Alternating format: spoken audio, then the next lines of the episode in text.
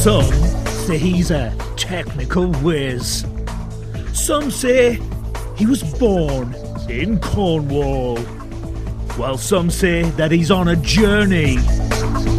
It's The Journey.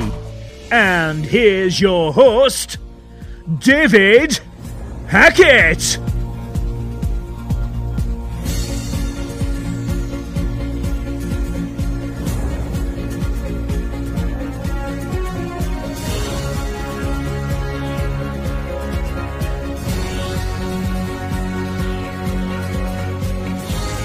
It's time for another journey, and this time we join in a guest that contacted me. Well, he will tell you himself as well, but he tried to contact me when I originally joined the app where we all communicate as podcast hosts and guests, and that was matchmaker.fm. And that's not plugged by way, but I am plugging it. Matchmaker.fm if you want to do a podcast and interview with people. And is Brenden, and I'll let him say his surname. He's the founder of MasterTalk, which I'm a subscriber on YouTube of. He started to help the help the world master the art of public speaking and communications. He helps purpose driven entrepreneurs achieve their milestones in life and master that, their message. Welcome, Brenden, and I let you say your surname because I know I'll screw it up totally. Welcome. You're all good, David. It's Kumarasamy. It's great to be on. okay, so I don't know how much you've read about myself, like I've read about you, but and even watched on YouTube, but from what I understand, you like promoting self belief in people. I believe you like helping people by motivating them. Is that always been the case? So let's go back to the days where you thought, I want to make a difference. Over to you. Yeah, for sure, David. Actually, for me, it was very recent. So most most of my tens, let's say from the ages of 10 to 22, my focus was to support my own family. I wasn't really focused on the world. I wanted to be an accountant. So I went to business school. And that's how I learned how to communicate ideas and get the job that ultimately got me out of poverty. So that was my, most of my focus. But what had happened was while I was in college, I did these things called case competitions. Think of it like professional sports for nerds, David. While other guys my age are playing like football or baseball, I was one of those guys. I did presentations competitively, and that's how I learned how to speak. And I accidentally, David, developed a gift and how to help other people and how to communicate. Because when I was in these competition programs, mostly for free back then, I just loved teaching other people how to communicate. So when I fi- when I was secure financially, I said, okay, well, is is there more I can do for the world? Is there more I can do for life?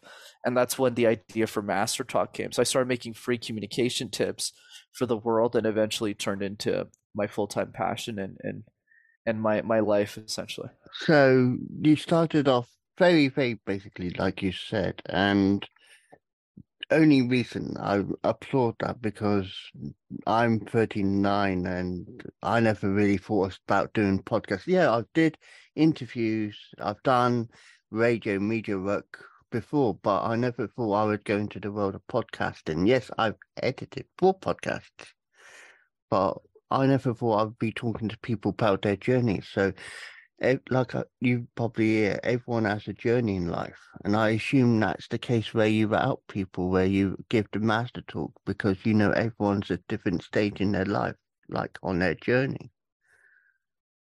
Absolutely, David. I love I love the way you phrase that. I, I completely agree. You know, there, there's two parts to that. There's one is the communication journey, and the other one's the life journey. So let's start with the communication one. The communication one just means, regardless of where we are in our lives, communication plays a role in how we lead a more fulfilling one. Because it's not just about getting sales or growing our business or getting the next job promotion. It's about the way we talk to our families, right? It's about the way we raise our children. It's about the way we make new friends, order food at a restaurant, and make the waiter feel like they're the most important person in the world. That's what communication is for. And there's different stages. Like some people take it really seriously, they want to become presidents of countries. And other people, it's more about, hey, I just want to treat the people around me better so that I'm setting a great example for my community. But then there's the life journey, right? And what I've always believed, David, is that as Tony Robbins says, you know, your life is determined by the quality of the questions that you ask yourself about life. So for me, it's always been about asking myself hard questions. Like, if you could only achieve three things in your life, what would you want those three things to be? And that really adds more clarity to your own journey and helps you find out what you're supposed to do with your life. Yeah, because I believe, and that's why I called it the journey. Everyone has a journey, whether it is, like you said, a personal one or one that is, you know, helping other people. And I believe I reached a stage in my life where I wanted to help other people. And that's why I also go by the ethos of amuse, educate, inspire. I forgot the other words. I got to look on my notes where I got it. I got. you should read this... those every morning. It should be ingrained in who you are, David. They are, but it's because it's. it's you see why I like it is. I usually amuse, educate, inspire, observe, and understand. Hmm. And weirdly, I used the, you know, five vowels there. I never used any other letter. I just uh, used the A, E, I, O, U. Mm. Now, I use that because it's not every day you use a catchphrase using five vowels. Usually it's catch on or you drive people. You don't, uh, you know, observe, you don't understand understand. You know, you just use the other principles. So I wanted to be unique.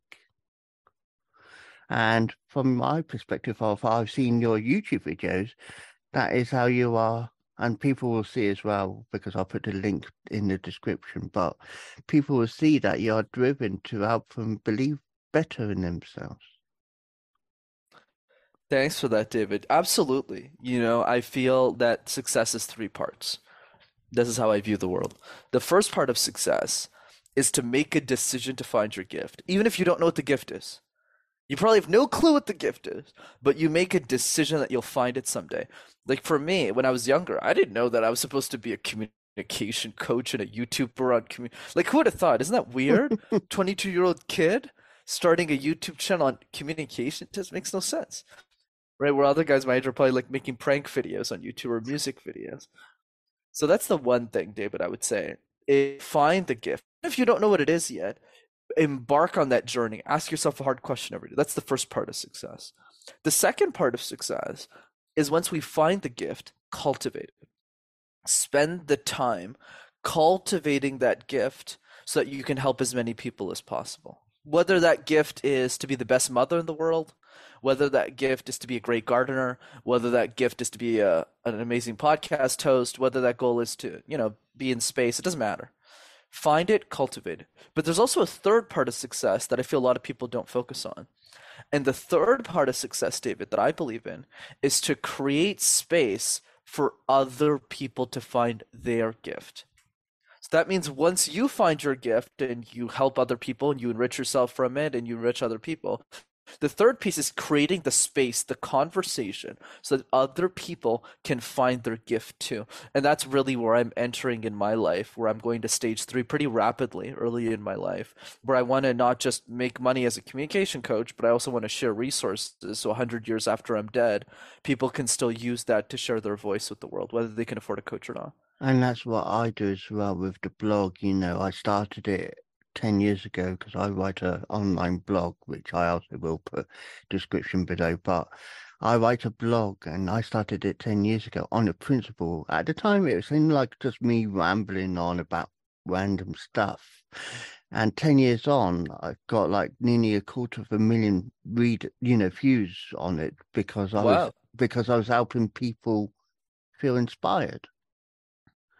And I believe that people need to be inspired. I need, I feel like people need to be driven. It's like, um, example, you know, you could know someone who likes artwork. It's about driving that person to pursue it because they could be downcast and say, I can't do it. I can't do it. And I believe they can do it. And I want them to do it, for example, and I want them to follow their passion and I want them to feel strong. Does that make sense? Absolutely. I love that. And it's a really inspiring mission too. It's it's all about how do we really bring our gift into other people's lives? And if we can do that, I think we're going to create something really powerful.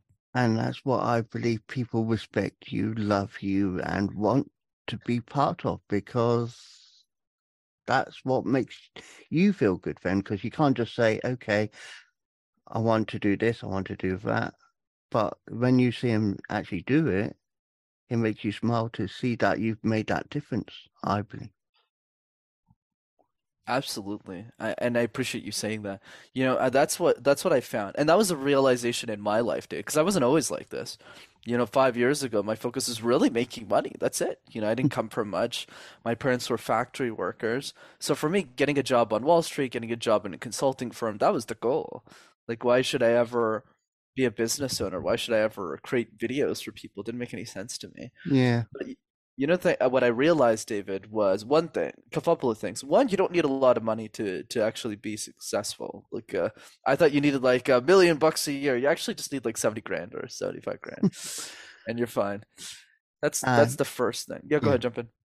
Yeah, I was going to say, so if these targets, they seem big and scary. So you say about these little, you know, big Wall Street, yeah, it's a dream. And then you're talking about doing what we're doing. And yeah, it's a small percentage compared to a million or a billion dollars or even pounds, you know, wherever you are. It just seems trivial. but that's what makes the difference, I believe. Absolutely, David. And and I definitely I definitely agree with what you're saying. Is that's one piece, but I think the other piece that I feel a lot of people are missing is that time is actually way more valuable than your money because your 20s you can never buy back.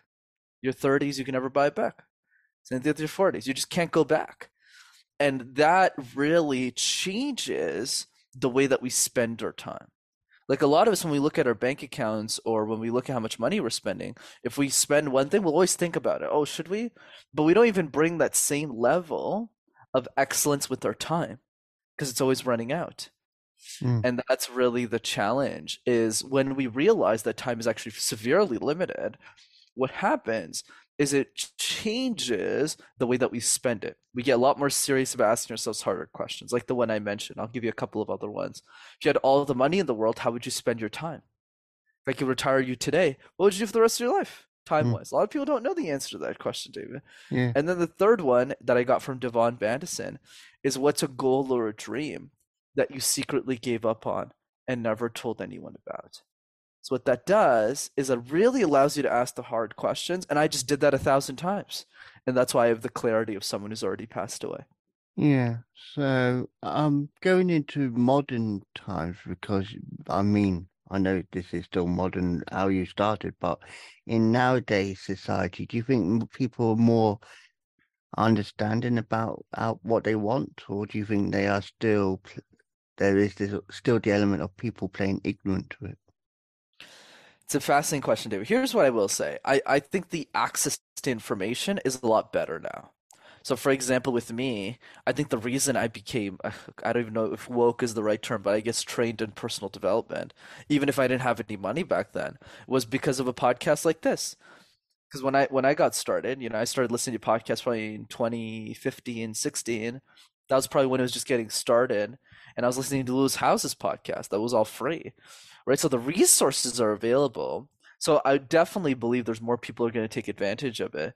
But do I think it's a massive delta? Uh, probably not. I, I think uh, I think the the number one force that drives our decisions is survival, not necessarily happiness. That's what our brain is wired to do.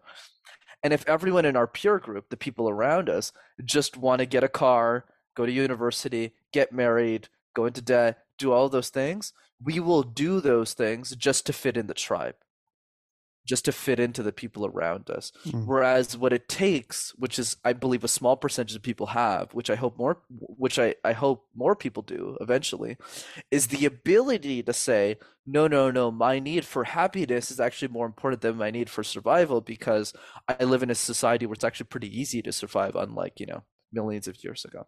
Yeah, so I truly believe that because, like you know, as well, podcasts back when you started listening and I started listening in 2004, podcasts have advanced as well, where you can actually say it's like an audio book a book where you can listen to people talk, and it's no longer the concept of little pieces pieced together. It's like mini brands building up. So that's where I believe my journey is with the podcast. You look at my early podcast and see my early YouTube videos, they were very basic because I used a very Mm, basic setup. And now I'm using a computer. I've got earphones on, which you can't see because of a green effect behind me, but and a proper mic, which I used to use for the, you know, similar to when I was in the radio. But I believe that podcasts will get better and better over the years to inspire people, to help people get driven. And because podcasts are the in thing,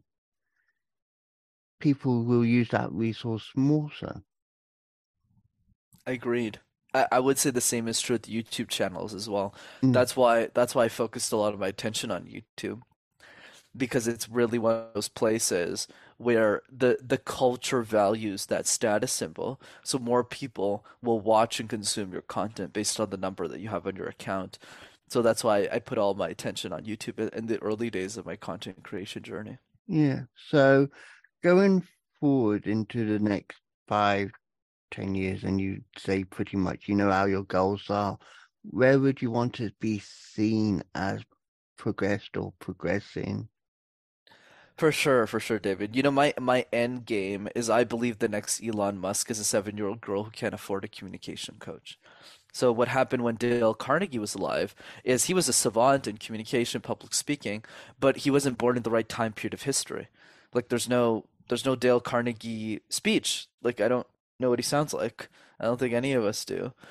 Whereas now I get to live in a world where I have a huge head start in my expertise and I, I can I can create information through a medium where people can actually listen to my voice and hear me speak so they can get the, the results that they're looking for in their life.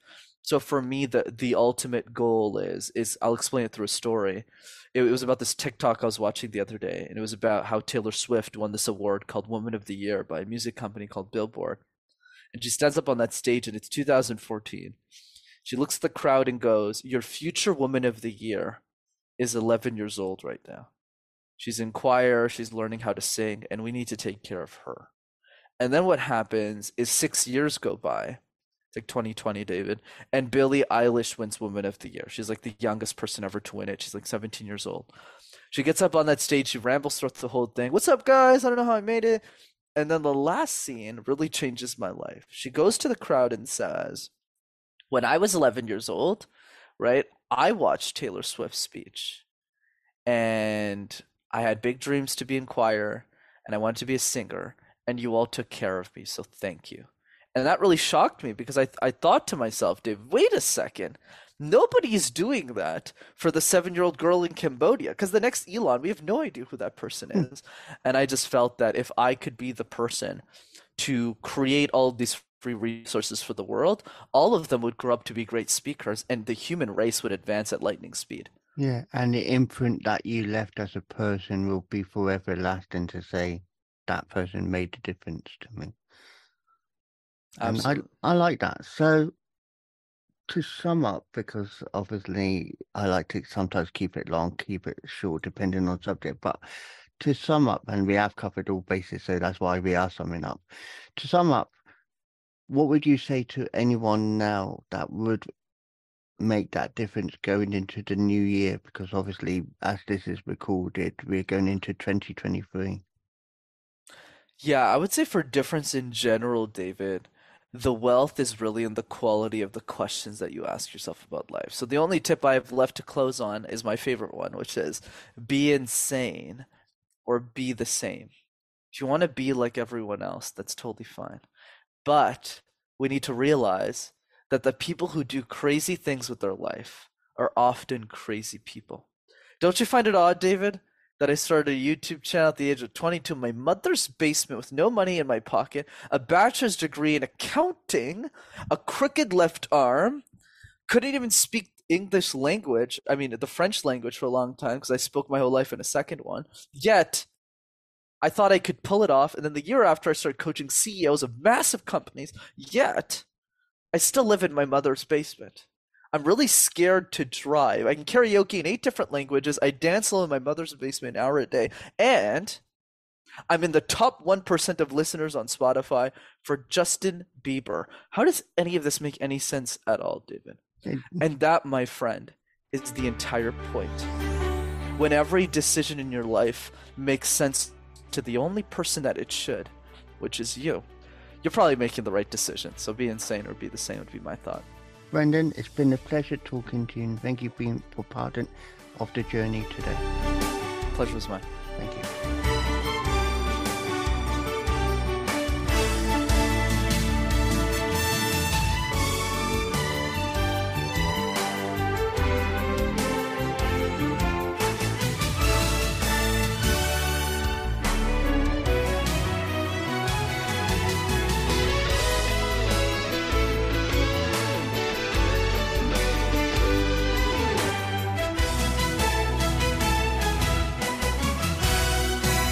That was The Journey, hosted by Wise Words Imaging, hosted by David Hackett. Be sure to like, subscribe, and listen to another journey coming soon.